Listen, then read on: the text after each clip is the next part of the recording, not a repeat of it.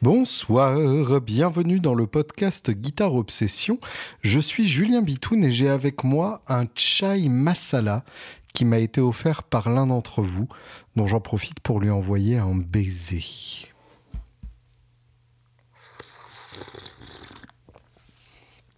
Ah, qu'est-ce que c'est bon, putain.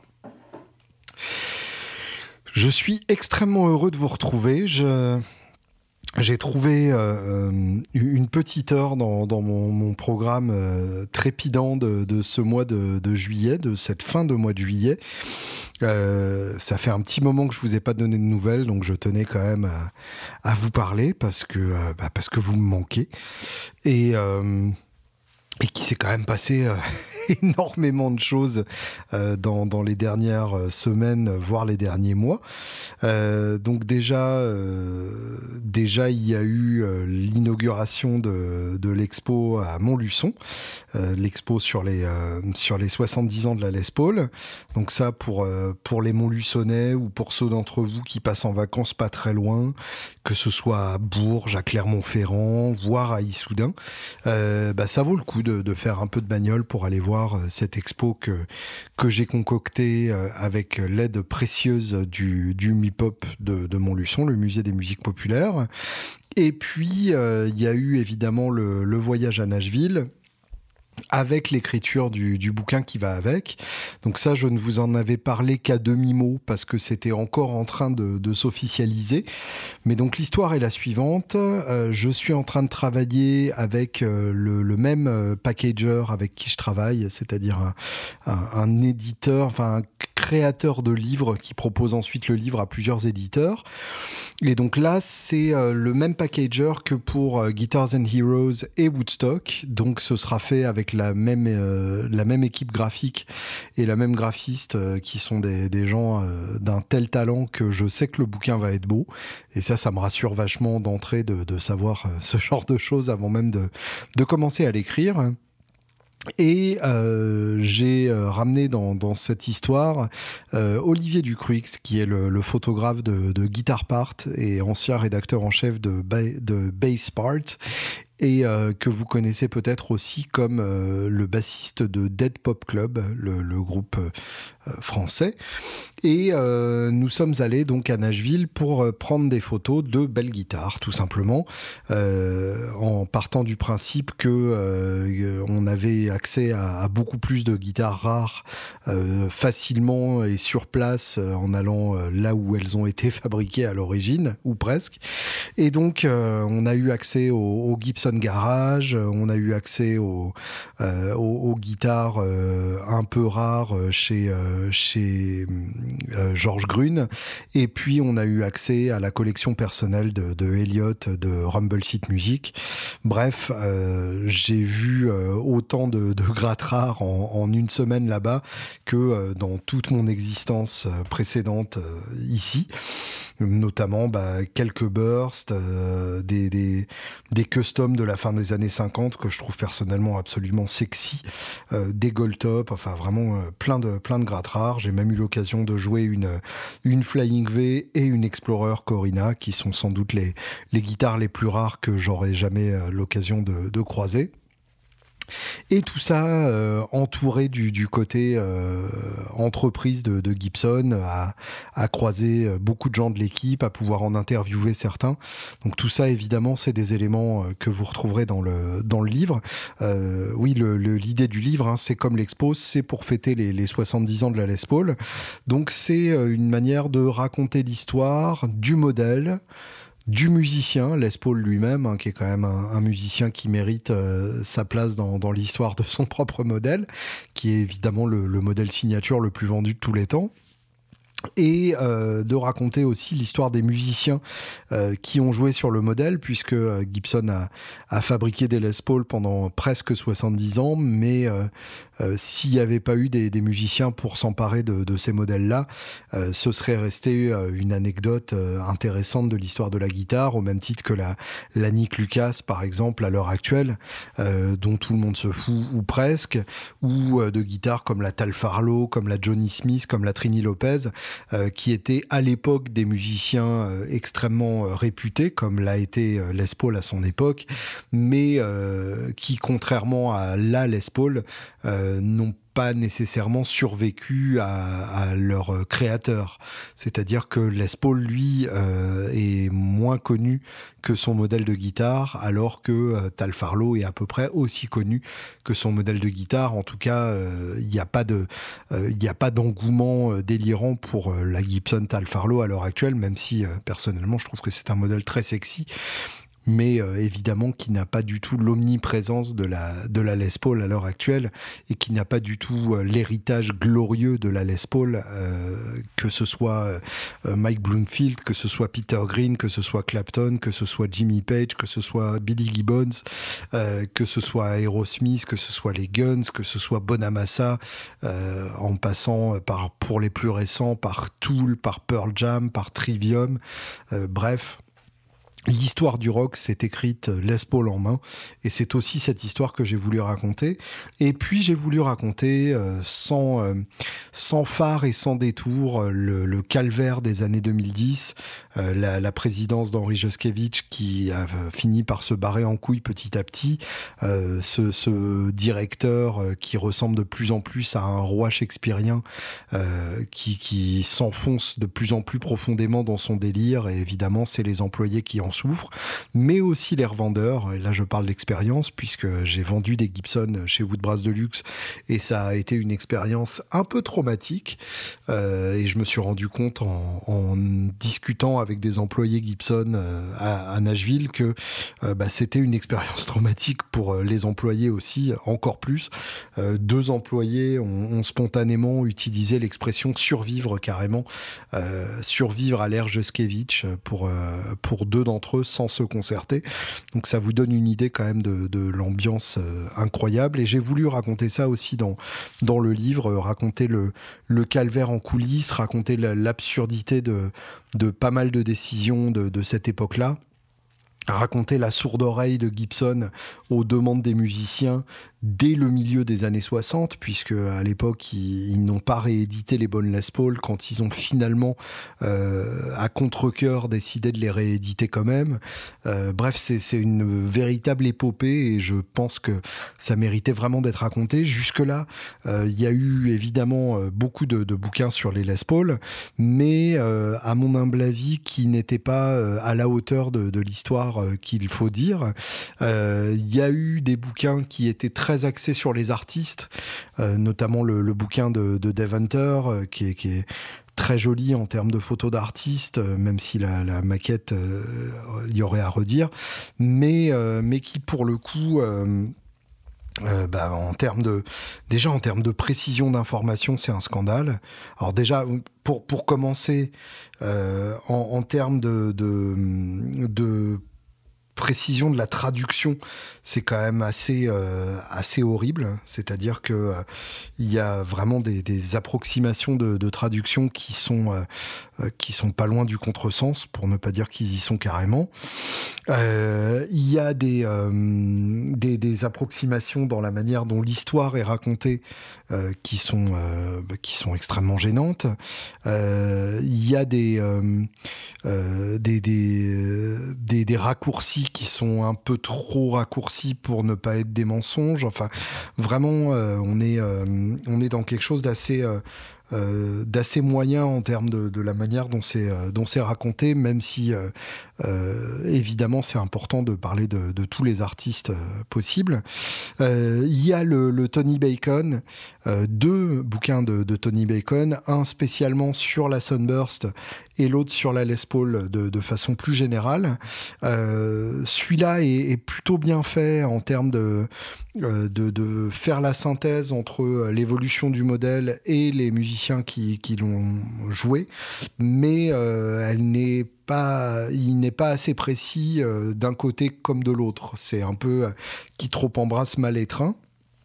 Et donc, euh, pour le modèle lui-même, alors pour les artistes, il n'y a pas grand-chose, mais pour le modèle lui-même, il y a le bouquin en, deux volumes de Rob Lawrence, qui est, très très bien fait, qui est vraiment un catalogue modèle par modèle, en tout cas jusqu'aux années 90. À partir des années 90, il est un peu plus, un peu plus léger, mais ça tombe bien, c'est le moment où je commençais à me souvenir à peu près de, de ce qui s'est passé dans la vraie vie. Donc, euh, donc voilà, j'ai tenté une synthèse de tout ça en rajoutant à la fois euh, la, connaissance des guitares d'artistes, parce que je trouve ça important de savoir euh, de quelle année est la custom de, Lindsey Buckingham ou, ou, la, la, custom de Randy Rhodes, enfin des, des, infos comme ça que bizarrement on ne trouve pas dans, dans des bouquins existants. Et et, de raconter en même temps l'histoire de l'évolution du modèle en tentant de dégager le vrai du faux, ce qui n'est pas une mince affaire puisque euh, Les avait une certaine tendance à l'emphase, voire à l'affabulation. Euh, c'est Georges Grune, pendant les, trois heures d'interview auxquelles j'ai eu droit euh, dans, dans, son magasin à Nashville, qui m'a raconté, qui, qui, a eu cette phrase que je trouve assez géniale, euh, qui est si Les Paul avait pu euh, se permettre de dire qu'il a inventé l'électricité, il l'aurait fait. Et effectivement, euh, quand, quand, on, quand on lit des, des interviews d'époque de Les Paul, on, se dit que effectivement, c'est pas c'est pas la peur d'inventer de, qu'il l'étouffait. Et finalement, c'est ça aussi qui fait partie de, de la légende de, de ce personnage. Mais ça voulait dire que évidemment il fallait euh, faire la part des choses pour vraiment euh, comprendre qui a créé la, la, la, la, Les Paul en tant que modèle. Euh, et, je vous je vous fais un petit spoiler, mais ça ne vous empêchera pas de, d'apprécier la lecture de ce bouquin pour ceux d'entre vous qui se lanceront dedans. Ça sort en novembre. En gros, la Les Paul a été conçue par euh, Gibson et, Ted McCarthy en, particulier, qui était le, président de Gibson à l'époque. Euh, ils ont très largement conçu la forme. Euh, la taille était un dérivé de la ES 140, qui était donc une, une guitare jazz trois quarts avec un petit corps. Et effectivement, quand on les met côte à côte, la, la forme est, est quasi la même, euh, et puis inspiré aussi en parallèle de la guitare que Bixby a fait pour euh, Merle Travis, qui est euh, vraiment une guitare extrêmement importante dans l'histoire de la, de la solid body. Paul Bixby, donc un, luthier californien à ses heures perdues, c'est-à-dire qu'il faisait ça sur son temps libre. En parallèle, il était réparateur de, motos, et, du coup, il avait l'habitude de faire des pièces métalliques, d'où l'invention du, vibrato Bixby qui porte son nom et qui a assuré son, son immortalité. Euh, et euh, Évidemment, les, les, P90 euh, existaient déjà dans la gamme Gibson à l'époque. Enfin bref, euh, en gros, ils sont arrivés euh, avec, avec un prototype déjà très avancé pour le présenter à Les Paul et Mary Ford en 51. Et les, les, trois seules demandes de, de, de, Les Paul qui ont été intégrées au design de la Les Paul, ce sont le pan coupé, qui est devenu arrondi plutôt que pointu, puisque le pan coupé d'origine était pointu, comme sur la ES 140 euh, et comme sur la, Bixby Merle Travis. Ça, pour le coup, effectivement, euh, on peut pas lui enlever. Ça fait partie indéniablement de, la légende de la Les Paul. La couleur Gold Top, euh, puisque Les Paul voulait quelque chose de, de, très voyant. Et effectivement, on fait difficilement plus voyant que le Gold Top. Alors là, ça fait partie de la légende de la, de la Les Paul. Mais pour autant, c'est pas nécessairement la Gold Top qui est rentrée dans la légende, évidemment. Et puis, euh, dernière exigence de, de Les Paul, c'était de mettre son propre design de, cordier. Et alors ça, évidemment, c'était une très mauvaise idée, puisque c'est le fameux cordier trapèze de, de 1952, qui euh, marchait pas mal sur une arctop, dans le style de la ES 295, qui sort au même moment, mais euh, qui, sur une Les Paul, marchait pas du tout avec l'angle du manche, d'autant plus que les cordes passaient par-dessous plutôt que par-dessus. Donc, pour palm muter, par exemple, c'était impossible donc c'était vraiment une erreur de, design que de mettre ce, cordier-là. Et d'ailleurs, elle a été corrigée très vite puisque dès 53, il y a le, nouveau cordier qui est, installé. Euh, donc en gros, euh, deux exigences de, de Les Paul à peu près euh, recevable, voire intéressante, mais uniquement visuelle, et puis une exigence de design qui était une, connerie. Euh, et, en fait, Les Paul lui-même ne jouait pas sur des Les Paul standards, c'est-à-dire que il les modifiait systématiquement et euh, la conception du son et, de la guitare solid body selon Les Paul ne sera réalisée que à la fin des années 60 quand ils vont sortir les modèles euh, Les Paul Personal et euh, Les Paul Professional qui deviendra ensuite la Les Paul Recording, c'est-à-dire un modèle avec euh, des, micros euh, basse impédance, avec euh, plein de boutons partout et, avec un look euh, noisette naturel. bref, que des, des spécifications qui n'intéressent pas les guitaristes de rock, qui sont ceux qui évidemment se sont emparés de la Les Paul et en ont fait un modèle légendaire, mais que recherchait Les Paul lui-même depuis le départ en modifiant ces, modèles Les Paul successifs. Bref, euh, c'est toutes ces préoccupations-là que j'ai développées dans le bouquin. J'ai aussi pas mal parlé de la notion de reissue, de réédition, parce que bah, ça interroge forcément quand, quand, on, quand on voit toutes ces bursts d'origine, euh, comme j'ai eu la chance de, de, les fréquenter, on se demande bah, quel est le sens de, de faire des rééditions euh, euh, en, essayant de les faire le plus prévisible possible, puisque maintenant on peut choisir euh, le, sunburst précis, si on veut un lemon burst, si on veut un cherry burst, si on veut un dark burst, si on veut un dirty lemon burst faded. On peut choisir même la table en érable si on, si on va à Nashville et qu'on l'a choisi au, Gibson Garage. On peut choisir les, les, types de micros, on peut choisir le degré de vieillissement, etc. le, le profil de manche, euh, enfin tous ces éléments-là, alors que euh, il n'y a pas deux bursts d'époque qui sont identiques. Et ça, je l'ai vraiment, euh, je l'avais déjà constaté avant, mais là, je l'ai d'autant plus constaté en en essayant quelques-unes à Nashville. vraiment, il n'y a, a, pas deux bursts identiques, il n'y a pas deux Les d'époque identiques. Même la, sculpture de la table est, différente d'une Les à l'autre. donc quel est le sens de ces, de ces rééditions euh, Ces rééditions qui sont fabriquées depuis 42 ans, puisque les premières datent de 1980, et qui euh, pourtant reprennent une guitare qui n'a été fabriquée pendant trois ans.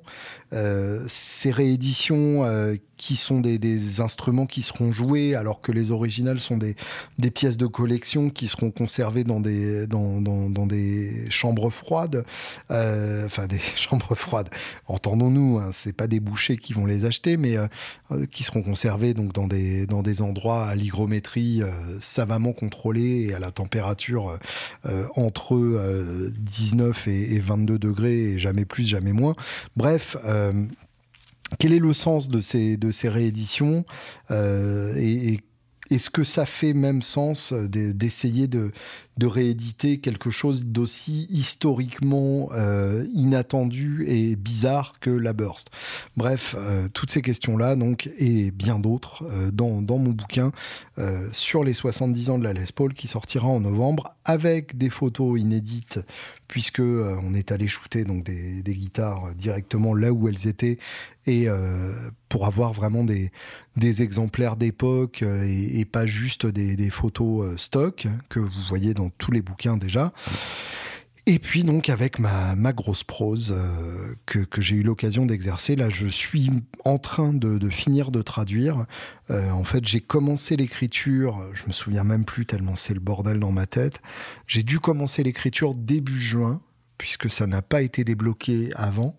Euh, j'ai commencé l'écriture en anglais début juin, j'ai fini de l'écrire en anglais début juillet et euh, j'ai passé juillet à le traduire en français, euh, sachant qu'en parallèle j'avais le, vernissage de l'expo euh, au MUPOP. Donc autant vous dire que j'ai été bien occupé. Le MUPOP, parlons-en du MUPOP, donc le musée des musiques populaires de Montluçon, si vous avez suivi où donc j'ai monté euh, avec euh, l'aide du, du MUPOP, l'aide très précieuse du MUPOP, une, euh, une exposition temporaire sur les 70 ans de la Les Paul. Donc il y a une, petite dizaine de vitrines, je crois, quelque chose comme ça, qui raconte, bah, là encore, l'histoire des modèles et des musiciens. L'histoire des modèles est racontée avec des vraies guitares Il y a des très très belles pièces, notamment deux Goldtop de 53, donc des guitares qui fêtent leurs 69 ans et qui sont absolument sublimes. Une Black Beauty de, 55, donc la version de la custom avec le micro Alnico 5 au manche, enfin des, très très beaux instruments comme ça, des juniors euh, qui, qui m'excitent euh, profondément et euh, en parallèle, donc l'histoire des artistes. Donc il y a beaucoup beaucoup de bornes d'écoute, beaucoup de d'histoires qui sont racontées, des vidéos, euh, un petit espace studio où vous pouvez jouer euh, sur une sur une Epiphone dans un préamp Two Notes, une scène où on a repris la, scénographie de, de Led Zepp début 70. Bref, plein de, plein de choses. Une, une expo aussi de, de photos du golfe Drouot d'époque, puisqu'on a eu accès aux archives photographiques du, du golfe Drouot. Euh, donc on a, on a repéré toutes les Les d'époque euh, qui se cachent là-dedans. Et ça permet de voir ces, ces Les d'époque, euh, avant qu'elles deviennent des pièces de collection, être utilisées par des, des musiciens extrêmement jeunes pour la plupart d'ailleurs, hein, comme, euh, comme de simples outils, euh, comme ce qu'elles ont toujours été finalement. Euh, bref, un, vrai voyage comme ça que, que j'ai que j'ai eu grand, grand, grand plaisir à, à composer. Et, et donc j'ai cherché les, je suis allé chercher les guitares après les avoir localisées, après avoir obtenu l'accord des, des prêteurs. J'ai évidemment écrit tous les textes que vous verrez là-bas. J'ai même enregistré certains commentaires audio que vous pourrez écouter euh, là-bas aussi. Euh, j'ai euh, en grande partie conçu les, différentes vitrines. Alors visuellement, j'ai eu les idées, mais j'ai eu l'aide d'un brillant graphiste qui m'a aidé à, faire euh, arriver mes, mes, visions. Et puis, euh, et puis, bah donc, il y a eu un vernissage euh, le, le, le, 8 juillet, je crois que c'était ça, euh, la date, et, euh, et c'était vraiment extrêmement émouvant. C'était un très très grand moment pour moi. mes, mes parents se sont déplacés, et ils m'avaient pas vu en concert depuis une éternité, donc c'était personnellement aussi un moment extrêmement touchant. Et puis, et puis on a eu l'occasion de jouer avec les Angels, donc j'étais vraiment content de, de ramener euh, Soigny et Paul aussi dans, cette aventure. Euh, Yarol est venu jouer avec nous puisqu'il est parrain de, l'expo, ça c'était vraiment euh, très chouette. Il y avait il y avait un espace vide dans une des vitrines sur les Français et, et on a mis ça Paul après le, concert du vernissage qu'il avait joué pendant le, concert, donc symboliquement c'était c'était d'autant plus chouette.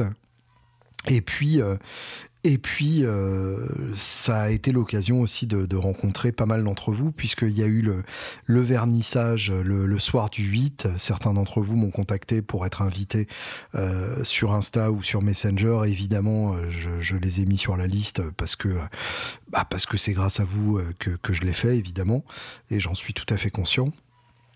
Et puis en plus de ça, donc le lendemain, euh, le lendemain matin, puisque le, le, soir on avait un concert euh, en première partie de Nina Attal à, à Daumont, euh, le, le, matin donc on a organisé une, une petite visite euh, guidée euh, à 10h30. Donc j'ai accueilli les, les petite, euh, petite quinzaine de personnes qui étaient venues euh, pour, euh, pour m'écouter raconter l'histoire. Paul était là aussi, Soigny avait déjà pris la route, mais Paul était là puisqu'on faisait la route tous les deux, donc il était obligé. Et... et c'était trop chouette parce que euh, bah parce que j'ai adoré raconter cette histoire. Alors je me suis rendu compte à la fin que j'avais pris deux heures de, de votre temps, donc j'en suis désolé. J'avais pas prévu de, parler autant, mais ça me, ça me plaît de parler, comme vous le remarquez peut-être dans ce, dans ce podcast. Et bref, euh, j'ai euh, eu l'occasion de rencontrer certains d'entre vous euh, qui, participent à ce podcast, euh, soit par Patreon, soit en direct, soit tout simplement en m'offrant du thé ou, par leur par leurs gentilles remarques, par leurs gentils mots. Et j'ai eu l'occasion aussi plus récemment de, croiser certains d'entre vous à l'Olympia pour le concert de Jack White. J'étais au troisième concert, donc le, 20 juillet.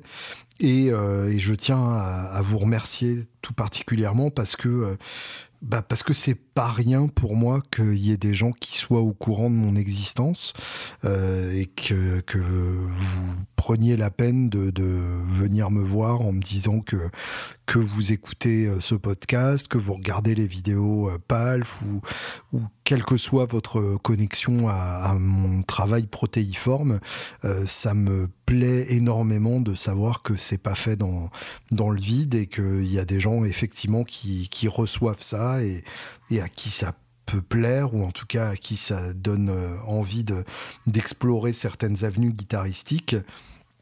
Euh, et, pour moi, c'est vraiment pas anodin. Et, euh, sans vouloir me vanter, je trouve que j'ai les meilleurs fans du monde.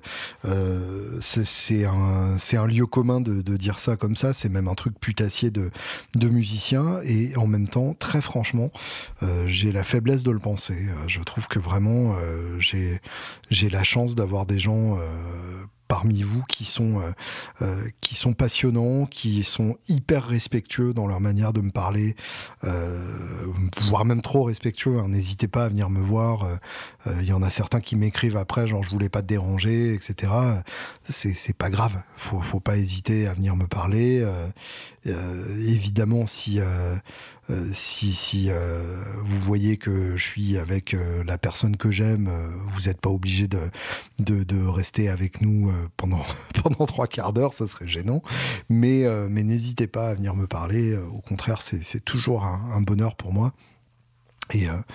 Et vraiment, euh, j'ai l'impression que ce que je fais parle à des gens euh, chouettes. Et c'est une énorme satisfaction pour moi. Donc merci beaucoup à, à vous toutes et, et vous tous euh, de, de, suivre ça comme, comme vous le faites. C'est aussi grâce à vous, évidemment, qu'on que a rempli le zèbre pour le lancement de, de l'album. C'est grâce à vous qu'on va continuer de, de faire des albums et d'avoir des gens qui continuent de l'écouter. Là-dessus. Euh, je vous donnerai euh, quelques détails à, la rentrée. Euh, ça va, ça va bouger dans tous les sens. et et, voilà, enfin j'ai j'ai plein de projets, plein d'envies, et c'est grâce à vous que, que, je les réalise et grâce à vous que je que je pourrai continuer de les réaliser. Donc euh, donc merci, merci à, ceux qui ont fait de la voiture pour se déplacer jusqu'à Montluçon. Euh, merci à ceux qui ont fait du, du train pour se déplacer jusqu'à Montluçon, euh, y compris les les différents médias qui ont eu l'extrême gentillesse de venir couvrir l'événement, alors que Montluçon n'est pas forcément la ville la plus désenclavée en termes de, euh, transport.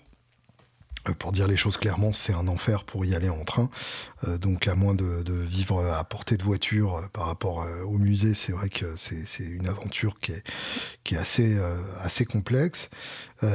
donc, vous avez d'autant plus de, mérite et je suis d'autant plus reconnaissant. bref, bref, merci. Je, je, il y, en, y en a plein, mais par exemple Sébastien et, Jason qui ont rejoint le, le Patreon récemment. Euh, je, vous remercie du, du fond du cœur et, et tous ceux qui sont déjà sur le Patreon évidemment, tous ceux qui sont venus me voir euh, avec des du cash euh, dans la main euh, en mode handshake drugs, merci beaucoup. évidemment, c'est pas pas anodin pour moi de pouvoir dégager un peu d'argent de ce podcast et de et de mon existence artistique. Donc bref, merci à tous pour ceux qui veulent aider. Donc patreon.com, p-a-t-r-e-o-n.com slash guitarobs, G-U-I-T-A-R-E-O-B-S. Euh, il y a mon PayPal, euh, évidemment, si vous voulez euh, participer euh, une bonne fois pour toutes et pas de façon mensuelle. Pour ça, il suffit de me contacter soit par message direct sur Insta, soit par euh, message euh, Messenger euh, sur Facebook.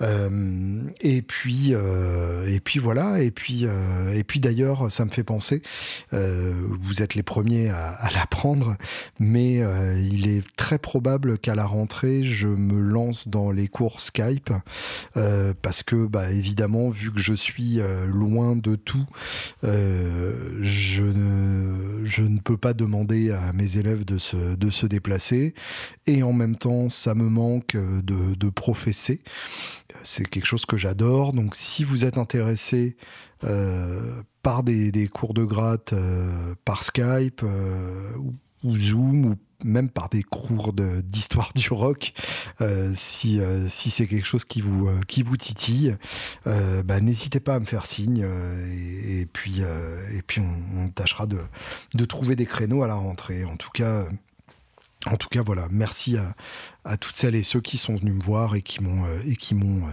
ému dans, dans ce processus. Ask yourself if you are happy, and then you cease to be. That's a tip from you to me, and it's work for sure.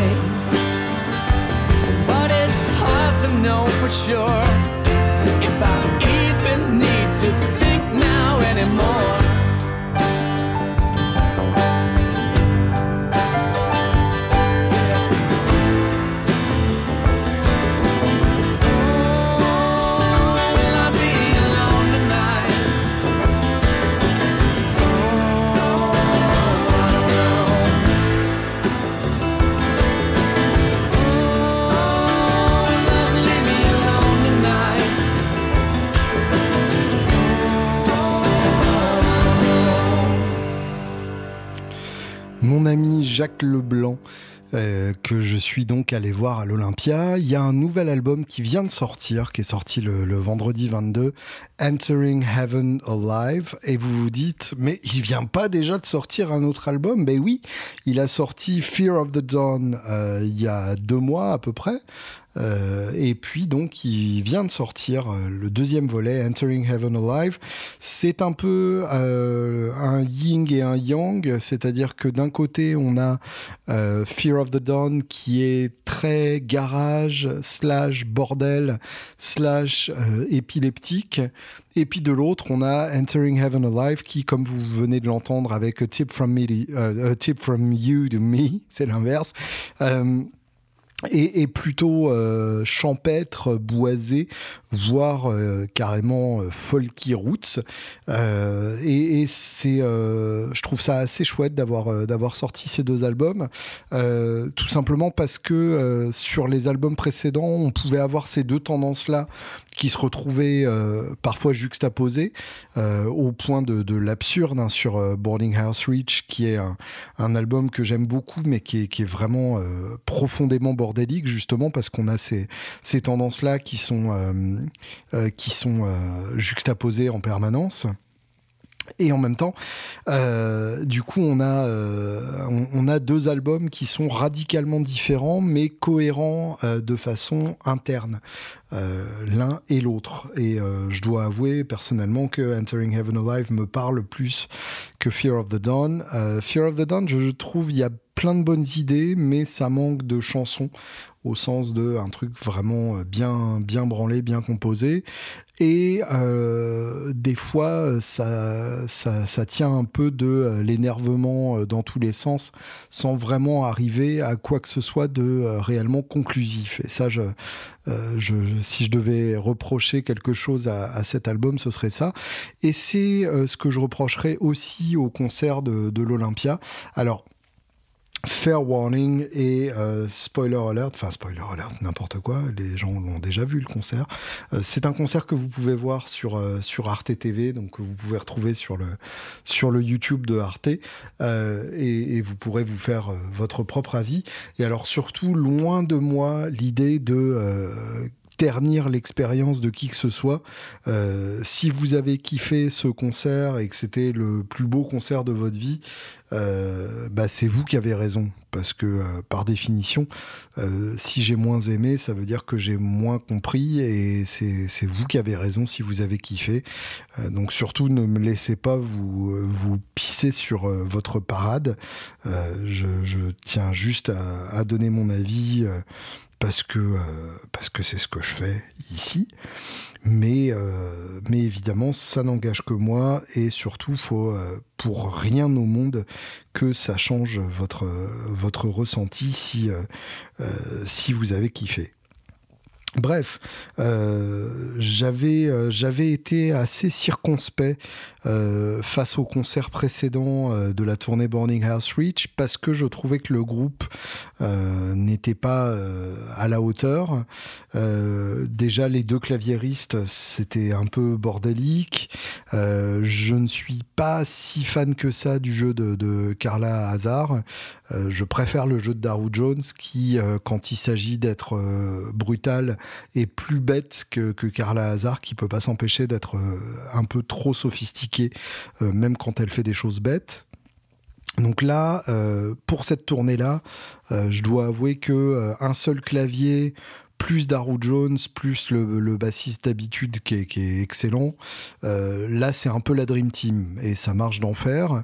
Euh, mais euh, ce qui m'a moins plu, c'est d'une part le côté très très bruyant du concert, bruyant à, à, plus d'un titre. déjà en termes purement de, de volume sonore, j'ai trouvé que c'était assez assez violent, en particulier quand quand White chantait, sa voix était tellement au-dessus de tout le reste que euh, ça pouvait être assez douloureux quand il, quand il chantait euh, fort. Euh, et on, depuis Boarding House Reach, en plus, il a pris le réflexe de, de, crier dans les aigus à peu près huit fois par chanson. Et du coup, à chaque fois, ça faisait un peu genre arrête, s'il te plaît, tu m'as vrillé la tête. Et en plus de ça, il y avait très très peu de silence dans, ce concert. Euh, ça, c'est quelque chose qui vraiment m'a manqué. Euh, J'ai trouvé que euh, il n'était pas nécessaire, par exemple, de, laisser des, Larsen entre chaque morceau. Euh, on, peut terminer un morceau, euh, je m'adresse directement à, mon ami Jacques, euh, on peut terminer un morceau sans poser sa guitare en merde et la laisser larcener. Alors ça, c'est chouette en, fin de concert, hein, j'en suis le, le premier coupable, mais on n'est pas obligé de le faire à la fin de chaque morceau et c'est pas parce qu'il n'y a pas de cette liste fixe que on met du bordel à la place pour euh, prendre le temps de, choisir le prochain titre et de l'annoncer au reste du groupe. Euh, il y a des fois, c'est bien le silence aussi, ça permet d'installer la suite. Euh, de la même manière que j'ai eu l'impression que, que White avait peur de, de, des temps morts, des, silences, de, de laisser s'installer le, truc. Même dans la manière de, jouer les morceaux, il y a des, morceaux qui ont été carrément expédiés, expédiés, style, euh, style We're Going to Be Friends, Fell in Love with a Girl, euh, Hotel Yorba ou Astro. Euh, ça, pour le coup, c'est des morceaux qui, qui s'est peut-être senti obligé de, faire, ou Dead Lives and the Dirty Ground en début de concert. Et euh, j'ai l'impression que vraiment euh, c'était c'était fait euh, de, de, façon quasi automatique, sans, sans vraiment beaucoup donner. Et les morceaux à, l'inverse où il donnait beaucoup, euh, j'ai trouvé que euh, pour le coup c'était pas euh, c'était pas toujours à bon escient hein, pour, pour dire les choses le plus clairement possible. Ça jamais beaucoup, mais ça trouvait pas forcément grand chose. Il y, avait beaucoup de passages en solo, beaucoup de passages où, le groupe jouait sur les, dynamiques en, baissant la dynamique, puis en remontant, puis en changeant de, division du tempo. Daru Jones a, fait ça, mais au point que ça devenait un peu prévisible sur certains morceaux et, au point qu'il en faisait un peu trop sur, euh, sur certains autres morceaux aussi à, placer des roulements un peu tout le temps et c'était pas forcément nécessaire. Bref, euh, il y a, y, a eu, euh, y, a, y a eu des moments où on se demandait un peu euh, si, si tout ça était vraiment nécessaire. Je vous, je vous invite par exemple à écouter euh, le, premier appel sur Steady As She Goes, la chanson des Raconteurs, qui est une, une, version de 10 minutes et où je trouve que à force de, de à force de jouer sur la dynamique, en fait, ça casse le flot du morceau et, on perd un peu euh, la, compo de, vue. Euh, et euh, en même temps, bah, il y a eu des, morceaux du, du, nouvel album, alors qu'on connaissait pas encore pour certains, à part les, les, deux qui avaient été révélés, mais qu'on connaissait pas encore à l'époque du concert. Et euh, pour moi, c'était vraiment les, points culminants de, ce concert-là.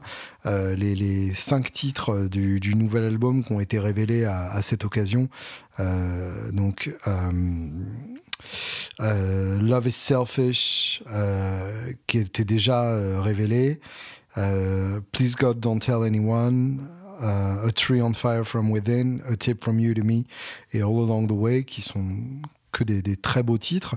Et j'ai trouvé que là, pour le coup, euh, il y avait plus d'espace, ça respirait mieux, euh, chacun trouvait sa place. Le claviériste, euh, quand il passait au, au piano, c'était magnifique parce qu'en plus, le, piano ressortait mieux. Alors, faut dire que White jouait en acoustique pour ces titres-là, donc forcément, ça prend moins de place aussi. Parce que pour le reste, évidemment, euh, le, le, claviériste ayant des sons euh, assez crades et saturés, ça faisait que ça se mélangeait euh, de, de, façon euh, un peu bordélique avec la, la grade de White et que du coup euh, ça faisait plus de, de, de saleté qu'autre chose et, plus de bordel qu'autre chose dans, dans, le rendu général. Donc, donc ces morceaux-là en, semi-acoustique m'ont vraiment m'ont vraiment beaucoup plu et je les ai trouvés euh, particulièrement, euh, particulièrement bien faits et particulièrement à propos. Euh, et vraiment, Ouais, vraiment, c'était euh, c'était à la fois beau, touchant et, et, et frustrant parce que j'aurais bien aimé un, un concert entier de, de, de, ce genre de répertoire et dans ce genre de, de formation. Euh, c'est ce qu'il a fait d'ailleurs à, à, à, la Union Chapel de, de Londres, euh, qui avait l'air d'être un concert absolument sublime et pour lequel il avait une vraie acoustique. Et ça, c'était pas une mauvaise idée, hein, euh, mon cher Jack, parce que les, les acoustasoniques, là, euh, il y a un moment, c'est quand même, euh, c'est quand même un peu naze comme son. Enfin, c'est voilà, c'est pratique. Hein. Tu peux faire euh, le piezo et la fuzz dans la même chanson, mais est-ce que c'est vraiment à propos? Alors après, c'est rigolo parce que euh, il s'est fait faire une, euh, une Jazzmaster et une, une Telecaster, les deux Acoustasonic Custom Shop. D'ailleurs, je crois pas que ça s'appelle Acoustasonic, c'est peut-être l'ancien nom, mais bref, vous voyez exactement les modèles dont je parle. Les deux en, en Blue Burst, évidemment, puisqu'ils ne jouent que des guitares bleues. Et puis en, électrique, il avait euh, une télé, une Jazzmaster et une, euh, une P-Bass euh, type début 50 fretless. Euh, les trois en, en, blue sparkle, donc bleu à paillettes, avec tête assortie, avec l'accastillage blanc, mais vraiment blanc, blanc. L'arrière de la tête blanche aussi. Enfin, en termes de guitare, c'était vraiment un délire euh, assez, euh, assez génial.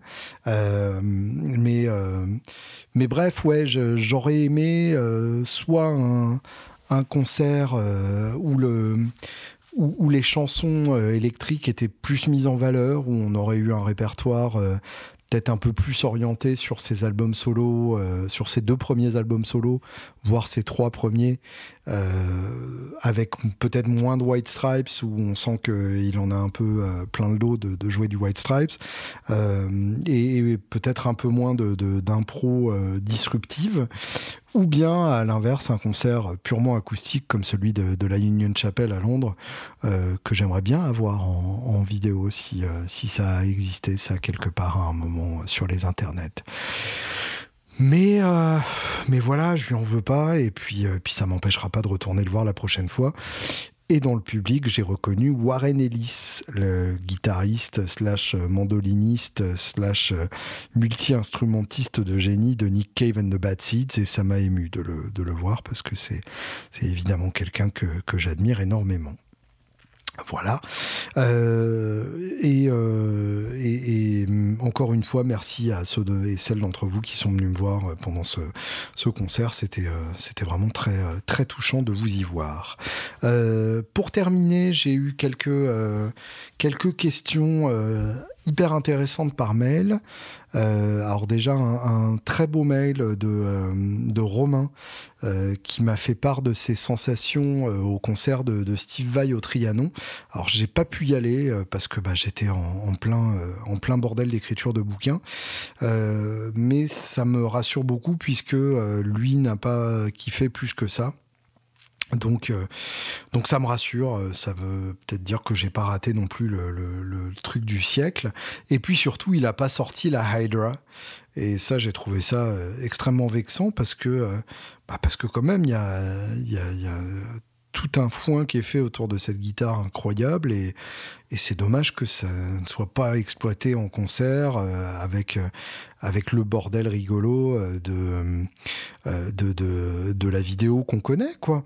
Donc, donc Steve, s'il te plaît, sors-toi les, les, doigts et puis, et puis fais-nous des, des trucs chouettes comme ça. quoi. Ce serait, ce serait quand même vachement sympa. J'ai aussi un ami qui m'a écrit sur Instagram. Euh, oui, l'éternel débat, et ça j'ai trouvé ça intéressant, euh, d'autant plus que je reviens euh, d'avoir essayé plein de Les qui sont réputés pour être, pour certaines particulièrement lourdes, qui m'écrit J'essaye d'en trouver une pas trop lourde. Qu'est-ce que tu penses de l'impact de la densité, du poids du bois dans le caractère sonore de la guitare? Guitare plus légère égale plus aérienne, plus vibrante. Plus lourde égale plus de sustain, plus précise. Je passe sur la réactivité de la guitare. C'est fou comme deux guitares similaires peuvent sonner si différemment. En tout cas, sachant que le mec dans la salle de concert ne fera jamais la différence, mais c'est un autre débat. Et ce qui compte à mon sens, c'est les sensations de jeu du guitariste qui peuvent être extrêmement différentes selon le niveau de mojo, appelons-le ainsi, qu'on ressent. Alors déjà, sur le dernier point, tout à fait d'accord. Euh, certes, euh, le mec euh, dans la salle ne fera pas forcément euh, la, différence entre deux guitares assez proches, que ce soit en termes de son, en termes de visuel ou en termes de, comment vous vous sentez dessus, mais en même temps, c'est quand même vous qui jouez dessus. Donc, autant que le son vous plaise, autant que vous soyez à l'aise, autant que vous soyez inspiré. Et je pense que quand même en termes d'inspiration, ça peut faire une différence qui se ressentira euh, dans le public, même si le public ne l'identifie pas comme étant lié à la guitare. Hein. c'est pas, c'est, pas le but d'ailleurs, et, tant mieux euh, qu'il n'identifie pas à chaque fois que vous vous sentez pas à l'aise sur, sur votre instrument, parce que sinon ça gâcherait complètement les concerts pour tout le monde. Mais euh, si ça vous amène des idées, bah, forcément le public les entendra, ces idées, euh, et, ça devrait lui plaire. Moi, j'en ai, fait l'expérience. Hein.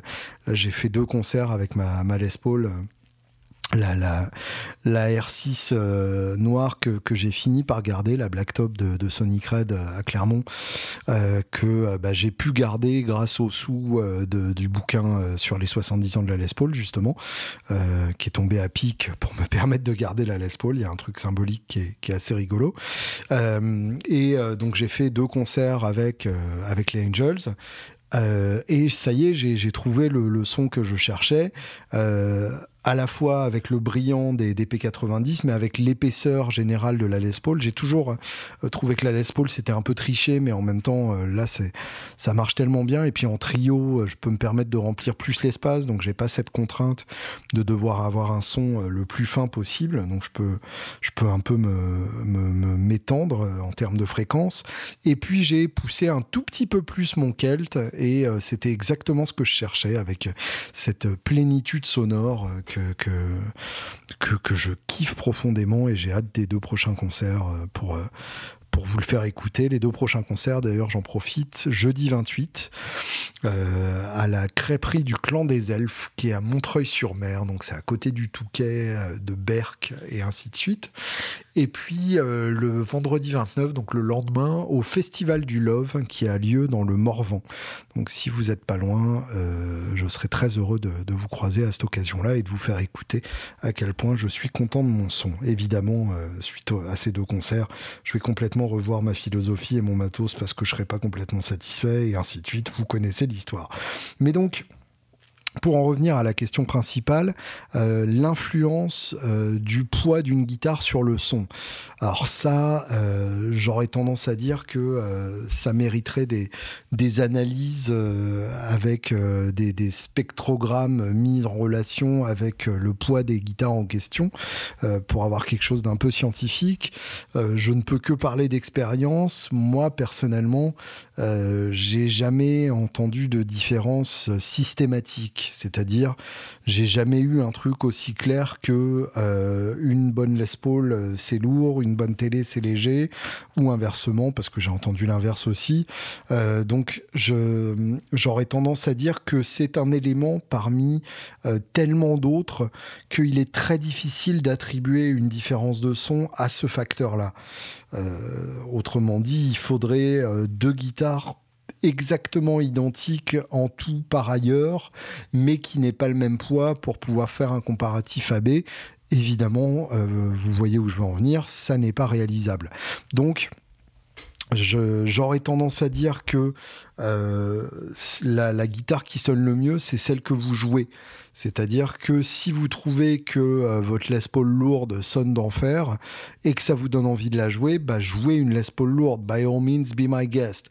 Euh, si à l'inverse, vous avez l'impression que votre télé de 4,5 kg vous pète le dos et que du coup ça vous ça, vous décourage à l'avance avant même de la prendre en main, eh ben surtout n'achetez pas de télé de plus de 3 kg parce que bah, c'est voilà le plus important c'est euh, d'avoir envie de, les jouer et de les jouer effectivement.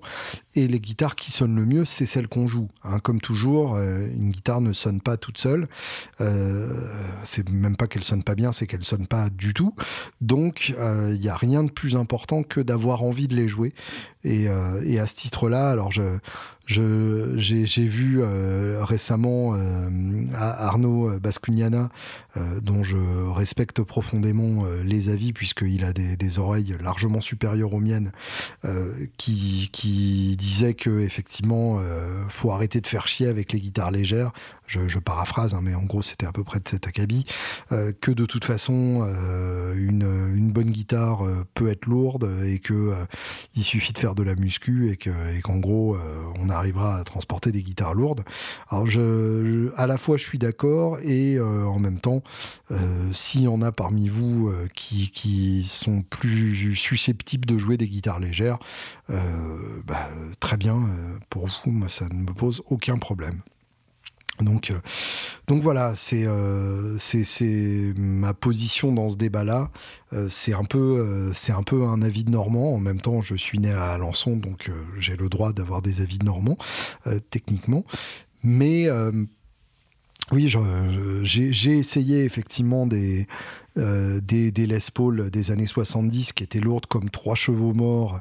Et pourtant, certaines d'entre elles sonnaient vraiment très bien. Je pense par exemple à la Les Paul Deluxe Pro euh, d'Axel Bauer qui est, qui est exposée au, au MUPOP euh, pour l'exposition Les Paul.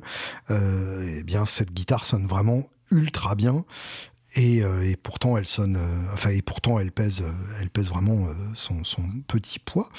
Et, par ailleurs, la plupart des, vieilles Les Paul que j'ai eu l'occasion de, jouer sont sont extrêmement légères, enfin surprenamment légères.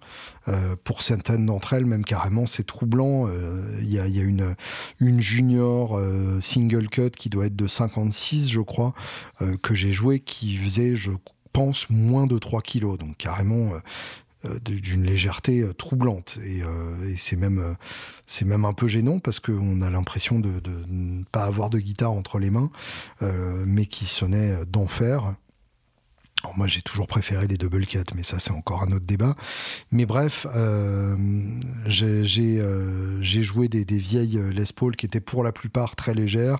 Même les vieilles custom euh, avec, avec le Bixby, les trois humbuckers, etc., ne sont pas si lourdes que ça. Alors, par contre, les custom des années 70, là, je, je vous laisse imaginer l'enfer que ça représente en termes de, de chiropractie. mais, mais pareil, euh, il y en a qui sonnent d'enfer, il y en a qui sonnent moins bien. Euh, j'ai essayé une burst euh, relativement légère qui sonnait pas du tout, ou en tout cas pas pas mieux et même moins bien que, pas mal de, de bonnes reissues. Donc, euh, donc en gros, euh, les, idées reçues là-bas, euh, enfin les idées reçues ici, n'ont pas vraiment de pertinence. C'est-à-dire que chaque guitare a, sa personnalité et ça inclut le poids.